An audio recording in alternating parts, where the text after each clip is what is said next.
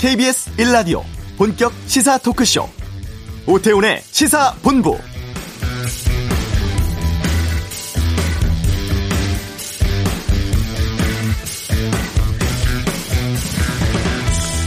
오대 시중은행의 전세자금 대출 잔액이 처음으로 100조 원을 넘어섰다고 합니다. 언론들은 가파른 전세값 상승을 원인으로 지목하고 있는데요. 임대차 보호법 개정안 시행 후에 시장에 나온 전세 매물이 급격히 줄었지만 수요는 여전한 상황이고 전세값, 집값 모두가 불안정한 분위기라는 거죠. 이런 가운데 김현미 국토교통부 장관 발언에 관심이 쏠리고 있습니다. 김 장관은 계약갱신 청구권 때문이다 아니면 임대차 3법 때문이다 이렇게 말씀드리기는 어렵다면서 여러 원인 검토하고 있고 상응하는 대책을 마련해 발표하겠다고 밝혔습니다. 안정적으로 전세 계약 연장할 수 있는 순기능을 봐야 할지 지금처럼 전세 시장 혼란의 주요 원인이 법 개정 때문인지 혼란스러운 상황인데요. 오태훈의 시사본부 잠시 후 이슈에서 전문가 연결해 최근의 전세 시장 상황에 대해 진단해보고 해결 방안 찾을 수 있을지 좀 살펴보겠습니다. 추미애 법무부 장관과 윤석열 검찰총장 간의 문제가 특활비 쪽으로 번지고 있습니다. 양변의 이열제를 살펴보고요. 2부 정치와투 미국 대선 결과 또 공수처장 추천, 내년 보궐선거 상황 등 주요 정치 이슈에 대한 각 당의 입장 듣겠습니다.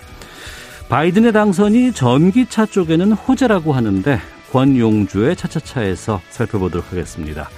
KBS 라디오 오태훈의 시사본부 지금 시작합니다.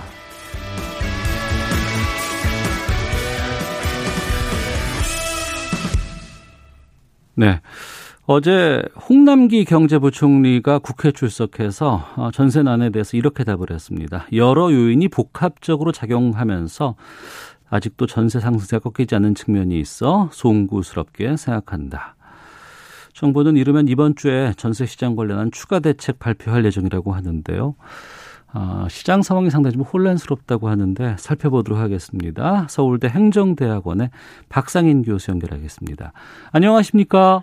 네, 안녕하세요. 네. 한국감정원 발표 보니까 서울 아파트 전세값이 71주 연속 오르고 있다고 합니다. 수도권도 거의 비슷한 상황이라고 하는데 지금 이 부동산 상황, 특히 전세 상황 어떻게 보고 계십니까? 네, 오늘 연합뉴스 보도를 보니까 같은 아파트 같은 동에 신규 갱신 전세값이 한 두 배 정도 차이가 난다는 보도가 있었습니다. 네. 사실 저도 개인적으로 뭐 전세 값 폭등한 경험을 최근에 하고 있는데요. 네. 어, 여름 전에 제가 집을 옮길까 해서 전세를 좀 알아보다가 예. 저는 이제 포기를 했었는데 제 친한 후배 교수가 비슷한 지역에 최근에 전세를 구했습니다. 근데 네. 전세가 제가 알아봤을 때보다 한 30% 이상 올랐더라고요. 어. 그리고 전세 물량도 거의 없는 상태다라는 이야기를 들었습니다. 그래서 이게 단지 수치 적으로 보이는 것뿐만이 아니고 네. 많은 분들이 실제로 전세를 지금 구하는 분들이 피부로 느끼고 있는 문제라고 생각이 됩니다. 음, 그럼 지금 상황이 비정상적인 거네요. 아, 상당히 비정상적이라고 볼 수가 있죠. 이렇게 급격하게 어. 전세가 오르고 물량이 없어진 것은 유례가 없었다 이렇게 생각이 됩니다. 예. 전세 시장만으로 봤을 때 지금 임대차 3법 통과 이후에 전세 계약과 관련해서 2년이었는데 이걸 4년까지 연장할 수 있게끔 되어 있지 않습니까? 네. 과거에 전세 기간을 1년 하다가 2년으로 옮겼을 때 과도기적인 불안정이 있었다. 그러니까 불편해도 좀 기다려 줬으면 좋겠다라고 김상조 청와대 정책실장이 얘기를 했습니다. 지금도 그런 상황입니까? 기다리면 풀릴까요? 아니면 이게 구조적으로 이게 문제가 있다고 보십니까? 어, 과거에 1년에서 2년으로 전세 기간 늘렸을 때 이런 불안정이 있었다는 사실, 말씀도 사실이고요. 예. 그럼에도 불구하고 이번에 전세가 폭등 문제는 과거에 1년에서 2년 전세 기간 늘렸을 때와 비교하면 상당히 그 정도와 그 또 지역의 광범위함이 다르다고 볼 수가 있겠고요. 예. 그 차이점은 기본적인 맥락의 차이가 있다고 생각이 됩니다. 지금 그동안에 많은 부동산 정책들이 실패하면서 네. 그 맥락에서 임대차 보호법이 긴급하게 도입되면서 전세값이 급격하게 올라간 측면이 있다. 그래서 정책 실패와 상승 작용이 있었다는 측면에서는 네. 어, 전세 기간을 1년에서 2년으로 늘렸을 때 왔을 때의 그 불안정과는 좀 차이가 있다는 것도 인정할 필요가 있다고 생각합니다. 어, 하나씩 좀 보겠는데요. 그리고 또 지금 그 유동성이 너무 많다더라. 그리고 지금 금리가 너무 많이 떨어져 있다. 이것도 지금 원인으로 지목되기도 했습니다. 김현미 장관이 떨어진 금리 탓 이 얘기도 네. 했었는데 이건 어떻게 좀 반영이 된다고 보시는지요? 어, 저 이제 맥락이 다르다는 걸 말씀드렸을 때 중에 하나도 이제 그 금리 문제도 사실 있기는 있습니다. 네. 그렇지만 어, 김현미 장관 말씀하신 것처럼 금리 때문에 전세값이 불과 서너 달 사이에 이렇게 폭등했다고 말을 하는 것은 이치에 맞지 않는 이야기고요. 네. 정부 책임 있는 당국자가 이런 이야기를 자꾸 하면 할수록 음. 정책의 신뢰도를 상실하게 돼서 네. 어, 이건 어, 신중하지 못한 발언이셨다라고 생각이 되고요. 음, 지금 금리가 낮으니까 계속 낮았습니다. 그러다 보니까 전세를 월세로 바꾸는 주인들이 많이 계속 늘어나고 있었죠. 그런 네. 흐름이 있었던 거. 그리고 또 재건축 주거비 주거에 대한 조건들을 강화시키면서 이런 뭐 학군이 좋아서 전세 들어가려고 하던 분들이 주인이 실거주하겠다고 하면서 물량이 떨어졌던 측면도 있고요. 그리고 음. 많은 금융 규제라든지 사실 거래 자체가 어렵게 만드는 규제를 너무 많이 그 동안에 하고 있었어요. 그러다 네. 보니까 어 전세 시장이라는 게 나가고 또 들어가고 또 나가고 들어가고는 어 연쇄적인 이동들이 일어나는데 거기서 한번 막히기 시작하면은 음. 계속해서 부정적인 파급 효과가 일어나고 있는 것이죠. 네. 그래서 그런 이런 맥락적인 측면들을 생각하면 저는 사실 기본적으로 주택 임대차 보호법을 찬성합니다. 근데 그런 맥락을 생각했을 때 지금 이 시점에서 음. 주택임대차보호법을 그렇게 빨리 시급하게 도입하는 게 바람직했었는가라는 네. 것은 또 다른 또 어, 의견을 갖고 있습니다. 그러면 그게 시점의 문제일까요? 시기의 문제일까요? 아니면은 이걸 하지 말았어야 되는 걸까요? 그래서 저는 기본적으로 주택임대차 보호법이 저희가 도입될 필요가 있었다고 생각을 하고요. 예. 아시다시피 어, 세계에서 대도시들 같은 경우에 많은 경우에 이런 주택 임대차 보호법이 있습니다. 예. 그래서 서울이라든지 우리같이 특히 이그 어, 이 전세 가격이라든지 월세 가격이 급격하게 상승을 경험하고 있는 경우에는 이런 음. 법이 필요하죠. 단지 이 법이 도입됐을 때 기존에 전세 기간 1년에서 2년을 열렸을 때도 과도기적인 문제가 있었죠. 네. 그런 문제도 충분히 예상이 될 수 있었고 어. 그 이전에 맥락적인 측면에서 음, 이 법이 추가로 들어왔을 때 네. 그런 전세 대란 같은 거 충분히 예견할 수 있었던 어, 정책적인 문제라고 생각을 합니다. 그럼에도 불구하고 어, 정책 실패다. 저는 기본적으로 이번에 어, 문재인 정부 부동산 정책은 어, 정책 실패 대표적인 사례로 네. 연구 대상이 되지 않을까라는 생각이 들 정도입니다. 음. 그 정부가 이르면은 이번 주 늦어도 다음 주 안에는 전세 대책을 내놓을 것이라고 합니다. 뭐 다세대라든가 빈집 같은 거 매입해서 전세 물량 공급하겠다는 방안이 유력하다.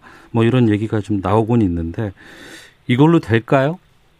글쎄요, 다세대 빈집, 어, 어느 정도 뭐 도움이 되는 부분이 있을 수는 있겠습니다만은 지금 전세란이 심각해지고 있는 지역들, 네. 또 그리고 그 가구의 그 특성들을 보면은 큰 도움이 되지 않을 것 같다는 생각이 들죠. 그러니까 주로 아파트 전세 날이잖아요. 네. 그래서 그게 지금 어, 풍선 효과처럼 퍼져나가고 있어서 일부 도움은 될 수 있을지 모르지만은 근본적인 해결책은 될 수가 없다는 생각이 들고요. 네. 어, 제가 하나 더 강조하고 싶은 것은 정책 신뢰성 관련해서 말씀을 드리고 싶은 것인데 네. 지금 부동산 대책을 한 24번인가 내놓았는데요. 네. 그때그때 문제가 생기면 굉장히 대중적인 저기 말초적인 정책 반응을 해요. 그리고 어. 그런 정책의 부작용 내지는 이 정책으로 인해서 다른 풍선 효과나 유인이 바뀌어서 생길 수 있는 문제점을 고려하지 않고 예. 그 문제 하나만 잡겠다고 정책을 계속해서 뭐 두세 달에 한 번씩 지금 발표를 하고 있거든요. 그러다 예. 보니 어, 정책 간의 일관성도 없어지는 문제들이 생기고요. 음. 그래서 정책 실패가 지금 계속 일어나고 있다. 그래서 어, 이 전세 문제가 지금 하루아침에 지금 어, 어떤 정책을 통해서 해결될 수 있는 상황은 아니라고 보입니다. 정부가 그럴 때일수록 조금 더 길게 호흡을 보고 네. 지금 주택 문제 에, 전반에 대한 정책들을 지금 다시 한번 볼 필요가 있다는 생각이 듭니다. 어. 자꾸 뭐 단기 대책 내놔서 잡겠다는 식의 잘못된 시그널을 국민들한테 주고 또 실망시키고 네. 이런 게 지금 반복이 되고 있는데 어, 그런 정책 실패의 일종의 악순환에서 좀 벗어날 필요가 있다는 것이죠. 음. 그러면 전세 시장에 대해서 좀 말씀 나누고 있습니다만 매매 쪽은 어떻게 보십니까? 매매도 마찬가지입니다. 지금 우리가 이제 부동산 정책에 크게 한 세 가지 수단이 있죠. 세금이 있고요. 하나는 네. 그 금융 부분이 있고 그리고 이제 공급을 하는 주택 공급 측면이 있는데 네. 어 지금 세 가지 정책을 지금 다 쓰고는 있어요. 다 쓰고는 있는데 네. 그러다 보니까 어, 예, 금융도 사실 거래 지금 기본적인 정책 방향이 어떻게 가고 있냐면은 거래 자체가 어렵게 만들어서 가격을 찾겠다는 정책 방향으로 가고 있어요. 예. 이거는 사실 굉장히 바람직하지 않은 정책이고요. 어. 지금 그럼 거래를 잡겠다고 하니 그 부작용들이 네. 그러니까 거래가 일어날 수밖에 없는 상황에 있어서는 가격이 지나치게 올라간다라든지 이런 부작용들이 계속 일어나고 있습니다. 그래서 어저 말씀드린 것처럼 부동산 지금 세제, 금융, 공급 측면에서의 정책을 다시 차근히 어, 리뷰할 필요가 있다. 네. 그래서 당장에 급한 정책들을 낸다는 것이 아니고 음. 또 시장이라는 것이 부동산 시장은 미래에 대한 예상, 그렇죠? 어, 예상이 굉장히 중요하잖아요. 그 예상에 믿을 수 있는 어, 정책으로 어, 부동산 공급 수요자들의 예상에 영향을 줘서 안정화시킬 수 있는 그런 좀 근본적인 정책들이 필요하다는 것이죠. 지금 정부 정책들이 나오는 것은 시장에 너무 지금 불신을 받고 있기 때문에 네. 단기적인 정책도 자꾸 내놓는다는 것이 오히려 어 시장에 혼란만 가져오고 있고요. 매매 부분도 어, 매매량은 줄어들지만 지금 한 번씩 들쑥날쑥 나오는 가격들을 보면은 이게 어느 방향으로 뛸지에 대한 예상이 상당히 어려워요, 사실. 음. 네, 그런 상황이다. 굉장히 시장을 정부가 자꾸 어, 대체하려고 하는 식의 정책을 쓰고 있다는 거죠. 시장에 적정한 유인을 줘서 어, 불로소득 안 생기게 세제로 가겠다. 그렇지만 네. 필요한 사람들이 자기 집을 마련하고 살 수 있는 금융은 어, 허용을 하겠다라든지 그리고 어. 공급 같은 경우는 어, 지금 뭐 중산층 자꾸 임대주택 이야기를 하는데요. 중산층은 자가주택에 대한 소유욕이 굉장히 강합니다. 특히 우리나라 같은 경우에.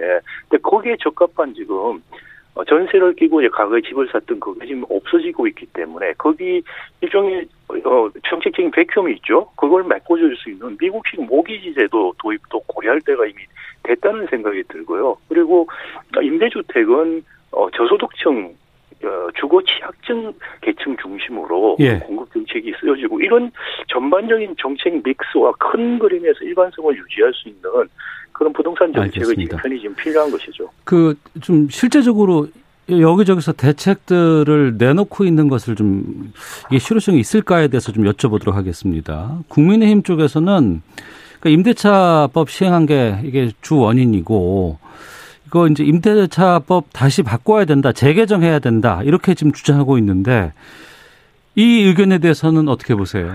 그래서 지금 재개정하면 또다시 큰 혼란을 주는 초래할 것이라고 생각이 됩니다. 네. 지금 임대 임대차법 들어오면서 신규 계약에서 전세가 폭등했고 뭐 갱신하고 가격 차이가 많이 생기는 상황에서 다시 임대차 법을 개정을 하게 되면은 네. 어, 갱신 쪽뿐만이 아니고 신규 신규뿐만이 아니고 갱신 쪽에도 상당한 혼란을 줄 수가 있기 때문에 음. 어 그것은 바람직하지 않다는 생각이 들고요. 지금 네. 어, 일단 도입된 법에서 어느 정도 지금 혼란이라는 거 감수할 수밖에 없는 음. 현실을 일단 받아들이자는 것이고요. 네. 여기서부터 중요한 것은 미래에 대한 불확실성을 정부가 얼마나 신뢰를 국민들이나 소비자들이 가질 수 있게끔 정책을 제시하느냐라는 네. 것이죠. 근데 그런 합리적인 정책이 되려면 세제 금융 공급에서 일관성이 있으면서 큰 그림에서 방향성이 보여줘야 되는데 지금 문재인 정부 부동산 정책은 그때 그때 어, 이슈 중심으로 음. 그 이슈를 해결하기 위해서 단기적인 대책 중심으로 그러다 보니까 앞뒤가 안 맞는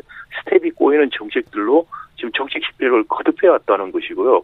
그런 정책 실패를 국민의힘이 똑같이 하라는 이야기밖에 안 되는 것이죠. 알겠습니다. 그리고 여당 쪽에서는 이런 주장도 좀 나오곤 있습니다. 정부 조직에 주택 지역 개발부를 신설해야 된다라는 방안 또 아, 지금은 어 2년에 2년을 더할 수 있는데 이걸 3년에 3년, 그러니까 전세 기간을 최대 6년으로 늘리는 개정안 지금 또 발의가 되고 있다고 하는데 여기에 대해서는 또 어떻게 보시는지?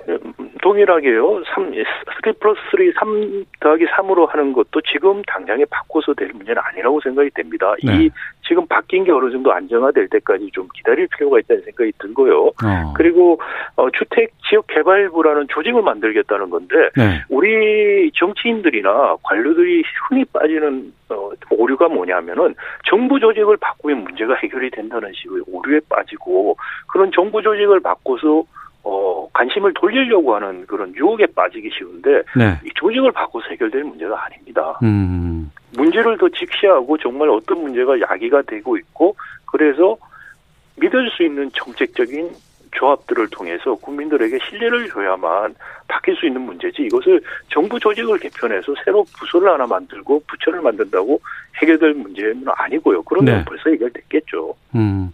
말씀을 정리해 보면 지금 100일 조금 넘긴 주택임대차 보호법은 좀 계속해서 좀 유지를 하면서 또 한편으로는 미래에 대한 불확실성을 해소하기 위해서 정부가 좀 역할을 해야 된다라고 말씀하셨어요. 근데 이게 네. 지금 시원한 해법으로 지금 들리지는 좀 않는 것 같은데. 네네. 네. 그럼 지금 전세난 해소 위해서 어떤 대책들을 해야 합니까, 정부가? 정부의 특출난 대책이 저는 없다고 생각합니다. 지금 현 시점에서. 어. 그래서 어 특별한 대책이 없고 지금 말씀드린 것처럼 맥락이 아주 나쁜 맥락에서 제도를 도입을 했어요. 근데 제도 도입했다는 걸 떼내는 게 답이 될 수 없을 정도의 제도가 일단 시행이 됐다는 것이죠. 네. 그렇기 때문에 이 이후에 일어날 수 있는 정부의 부동산 정책들 큰 방향에 대해서 오히려 네. 확실 좀 불확실성을 죽여주고 국민들이 내가 중산층들이 열심히 일을 해서 집을 살 수 있겠다라는 확신을 심어줄 수 있는 음. 그런 구체적인 대책들이 제시될 필요가 있, 는 것이죠. 좀 어, 전세값이 이렇게 많이 오르고 하는 것이 예. 기본적으로 불안감에서 오는 어. 것이죠. 그러니까 그 불안감을 달랠 수 있는 예. 신뢰할 수 있는 정책을 제시해야 된다는 겁니다. 물론 이게 굉장히 복잡습니다. 지금 세금, 금융, 공급이라는 삼박자 정책을 어떻게 조합하느냐는 것은 대단히 복잡할 수도 있고 그리고 시간을 요하는 부분이 있습니다만은 예. 이 근본적인 것들을 해결하지 않고서는 어. 사실 부동산 지금 단기적인 좋은 대책이라는 건 있을 수가 없다. 자꾸 그런 단기적인 대책에 정부가 집착하고 근본은 자꾸 놓치는 예. 그런 오류를 반복하고 있다는 것이죠. 어. 그 정부가 이전에 전세 시장 전에는 이제 매매 쪽에 상당히 좀 세금을 강화한다거나 보유세를 더 이제 올린다거나 아 이런 것들을 많이 시도를 했습니다. 그리고 그 정책들은 내년쯤 되면 현실화가 된다고 하는데 그때까지 기다려보면 이게 좀 상황이 변할 수 있을까요? 글쎄요. 내년쯤에 지금 이 정책과 이 기조를 유지해서 예. 과연 제가 말씀드린 시장에서의 불신과 불확실성이 해소될 수 있을까? 어. 저는 어렵지 않을까라고 어렵다. 생각이 되고요. 예. 네, 그 부동산 정책을 담당하고 있는 책임자부터 네. 어, 전면 쇄신을 해야 된다. 그리고 음. 새로운 정책 어, 담당자들이 그 문재인 정부 부동산 정책 전면적인 저는 어, 리뷰가 필요하다고 생각합니다. 그래서 음. 세금이라든지 금융 공급 정책이 지금 따로따로 그때그때 어 단시한적인 뒤죽박죽 정책이 아니고요. 네.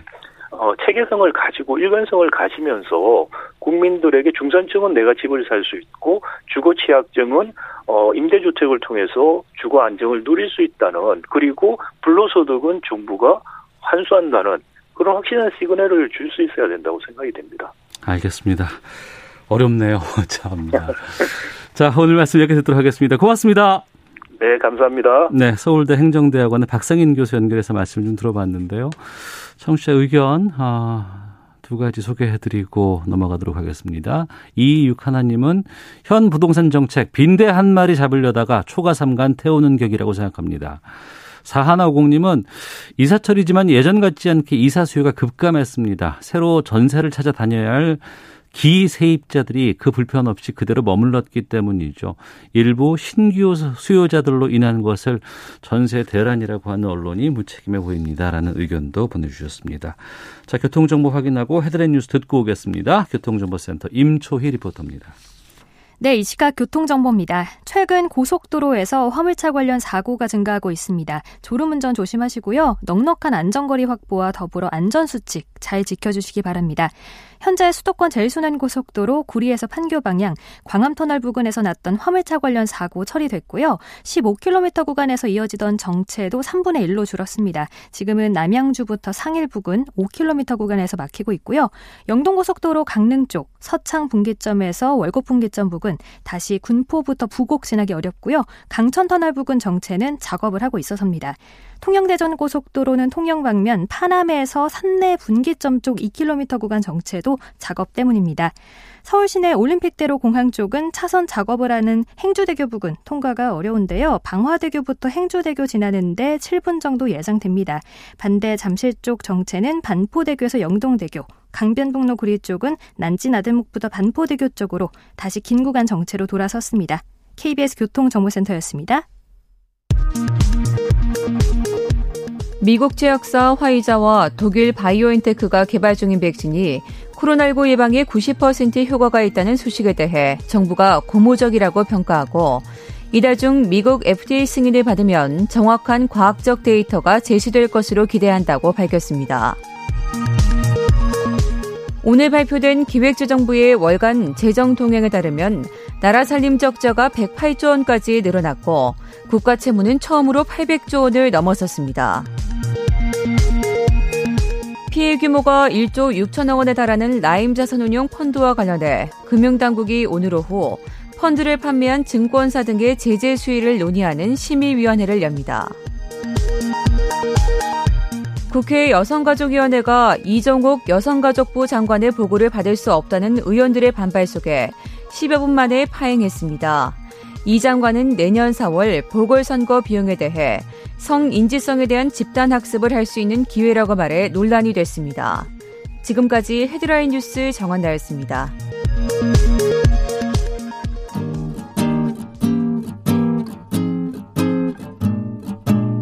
KBS 1라디오 오태훈의 시사본부 여러분의 참여로 더욱 풍성해집니다.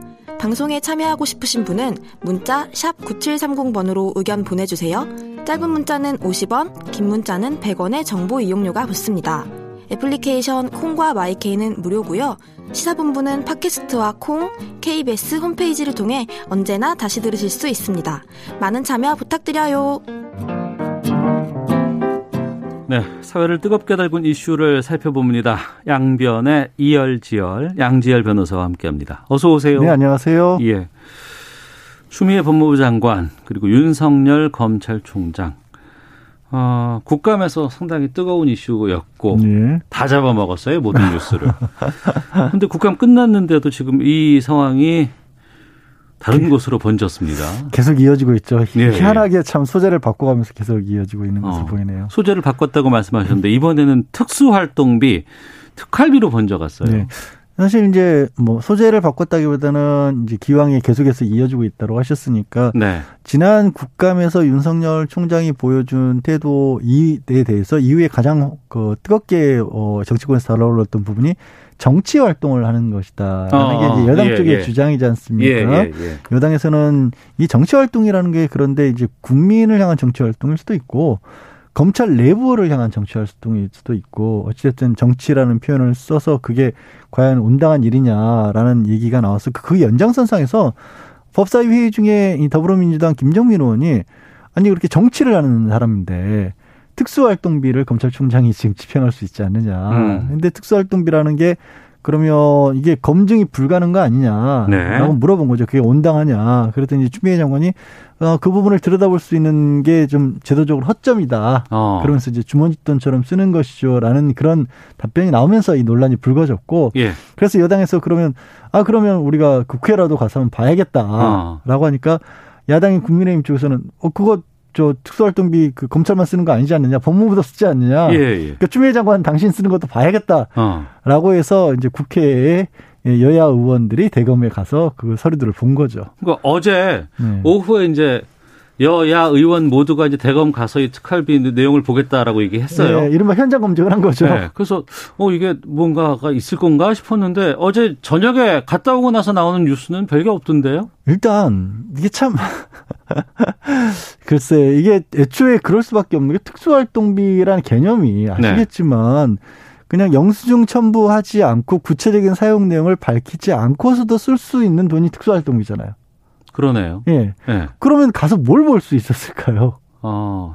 예, 물론 이제 가서 본 거가 있긴 하지만 예. 어차피 그 구체적인 걸 알 수 없는 그러니까 답이 정해져 있는 상황에서 간 게 아닌가 음. 결국 정치적으로는 그 바람에 약간의 논란들 밝혀진 부분들은 이제 추 장관이 이제 법사위 질문 과정에서 그런 얘기를 했죠. 서울중앙지검 같은 경우 특수활동비가 내려오지 않나서 줄어들었다. 네, 네, 네, 네. 그 얘기가 있었죠. 그게 네. 가서 보니까 그렇다는 겁니다. 실제로 절반 가량으로 줄어든 건 맞다. 서울중앙지검에. 음. 그런데 그건 전체 특수활동비가 줄어들었다. 검찰에. 그래서 퍼센티지로 따지면 예년과 크게 다르진 않다라는 네. 거고요. 그런 정도인 겁니다. 그리고 이제 특수활동비를 검찰에서 집행할 때는 그 청별로 뭐 서울이면 어디 순천, 부산 뭐 이런 데가 있다면 그 청별로 내려 보낸다.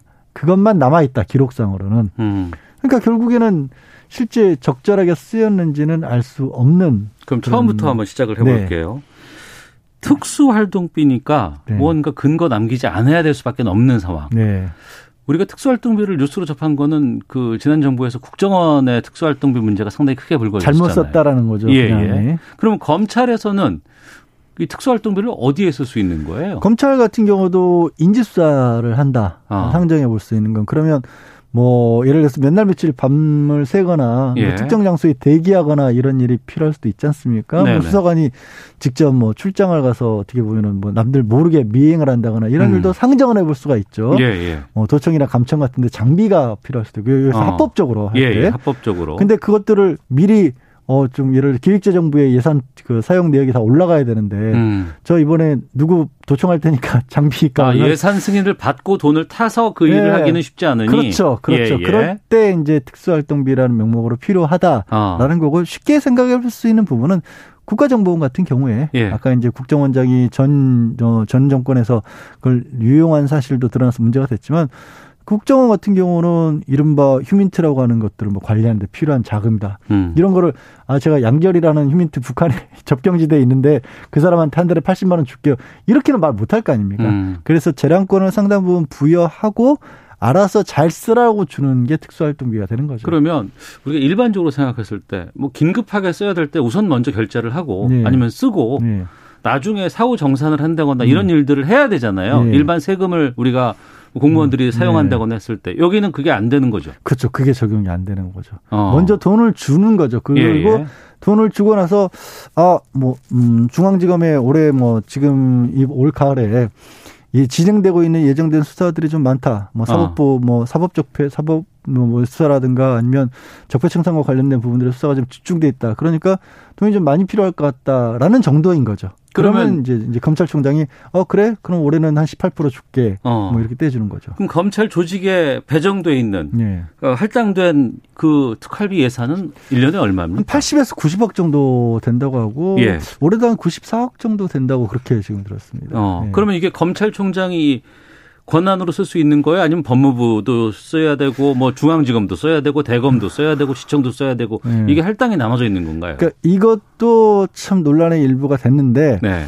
이전에는 검찰에 다 내려보내고 나서 음. 일부를 다시 법무부가 되돌려받는 방법으로 썼다라는 겁니다. 그러니까 시작은 검찰에 음. 아, 그 법무부에서 검찰로 내려보내는 것이고 아니요 정부에서 이제 바로 예산을 검찰에 먼저 받도록 아, 예, 하고 예. 그리고 법무부에서 다시 일부를 떼는 그런 아, 방법이었는데 예. 어 최근에는 바뀌어서 음. 그게 법무부가 지금 법무부에도 사용할 용도가 있는 부분인데 뭘 그걸 상납받는 형태를 취하느냐 음. 법무부가 쓸 거를 떼고 네. 검찰에 내려보내고 음. 그다음에 검찰에 내려보낸 돈을 배분하는 거. 예. 그러니까 말씀드린 것처럼 각 지방청마다 배분하는 건 검찰총장이 한다라는 음. 겁니다. 근데 특활비 문제가 왜 이렇게 중요한 거예요?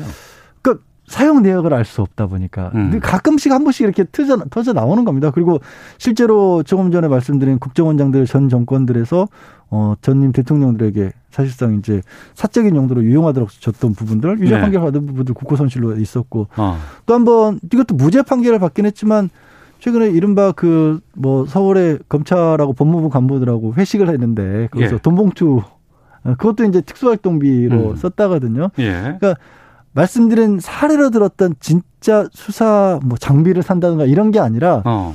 어찌 보면 회식이라고 할 수 있는데도 쓰이는 게 이게 특수활동비처럼 되니까. 예. 그러니까 문제를 삼으려고 치면 분명히 문제될 거리가 있긴 있을 것 같은데. 어. 그런데 애초에 줄 때부터 알아서 써라라고 준 돈이니까 또 원래 문제 삼기가 어려운 돈이 특수활동비거든요. 그래서 어. 국회에서도 사실 이 부분을 이렇게 둘 필요가 있느냐. 예. 뭐 사기업들도 이렇게 안 주잖아요. 홍보비 음.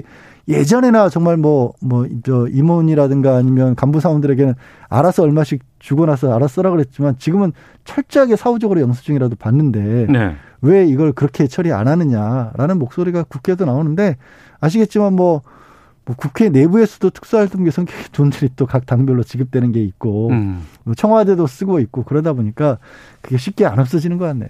그러니까 뭐 그 부분인데 여당 의원과 이제 추미애 장관과의 이제 질의응답 속에서 이 부분이 이제 불거져 음. 나왔는데 정작 또 반대표천에서는 법무부도 특수활동비 음. 쓰고 있지 않느냐라고 또 문제 제기를 하고 있거든요. 그렇죠. 그러니까 법무 같은 경우는 이제 교정 당국, 법무, 음. 그 교정 당국 이제 구치소나 수용소 이런 거 관리하는 쪽, 출입국 관리하는 쪽에서도 특수활동비가 쓰인다라는 건데 네.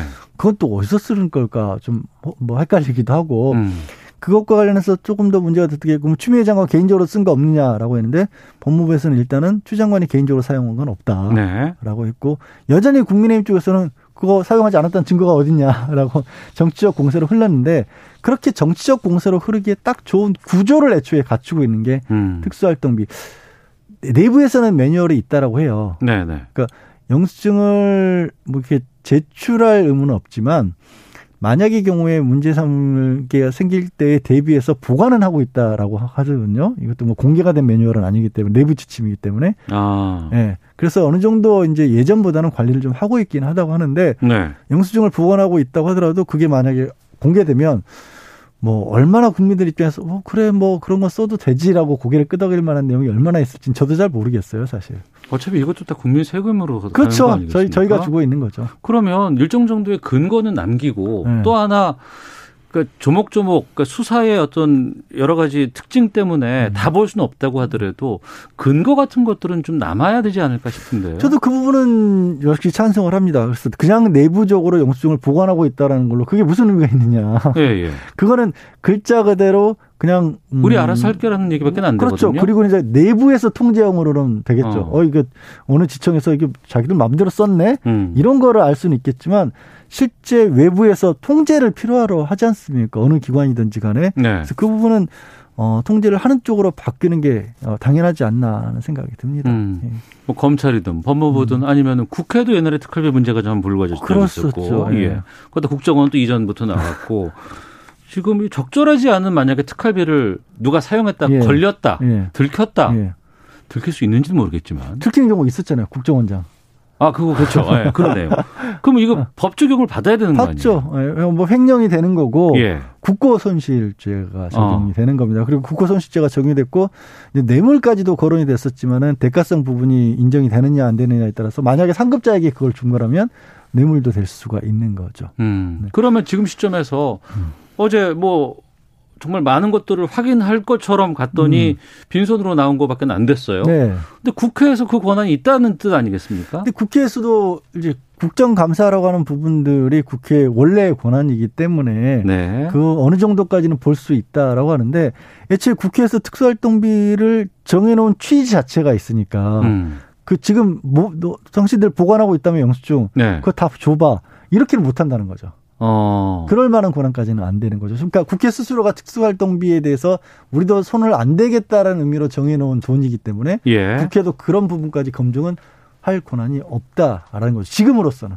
그럼 법을 좀 바꾸든지 해야죠. 그러니까 그 부분인데 그 어떻게든 세금인데 예. 이 세금이 어디에서 어떻게 쓰이고 음. 전혀 감시를 뭐 받지도 못하고 누군가가 확인할 수도 없는 상황이라 그러면은 이건 잘못된 거 아닌가요? 그 자기네들끼리 내부에서 뭐 청와대는 청와대로 검찰은 검찰대로 법무부는 법무대로 뭐 국회는 국회대로 예. 안에서 그냥 아 우리끼리는 보겠다 뭐 이렇게 하는 거지만 그건 글자 그대로 안에서의 내용이고 밖에서 봤을 때 적절한지를 할 수 판단할 수 있는 부분은 없고요. 그래서 일부 이제 어 기획재정부에서도 그 부분을 변경을 해서 음. 이름도 이제 특수 업무 추진비. 네네. 그러니까 업무 추진비는 영수증 처리를 해야 되죠. 그럼요. 예. 네. 그렇기 때문에 특수 업무 추진비로 바꿔서 음. 지급을 음. 하겠다라는 영역들이 조금씩 생겨나고 있긴 합니다. 알겠습니다. 자, 양변의 이열지열 양지열 변호사와 함께했습니다. 고맙습니다. 네, 고맙습니다. 예, 잠시 후 2부 정치화투에서 공수처장 후보 추천위 어떤 활동들 하고 있는지 누가 추천되고 있는지 살펴보도록 하겠습니다. 잠시 후 2부에서 뵙겠습니다.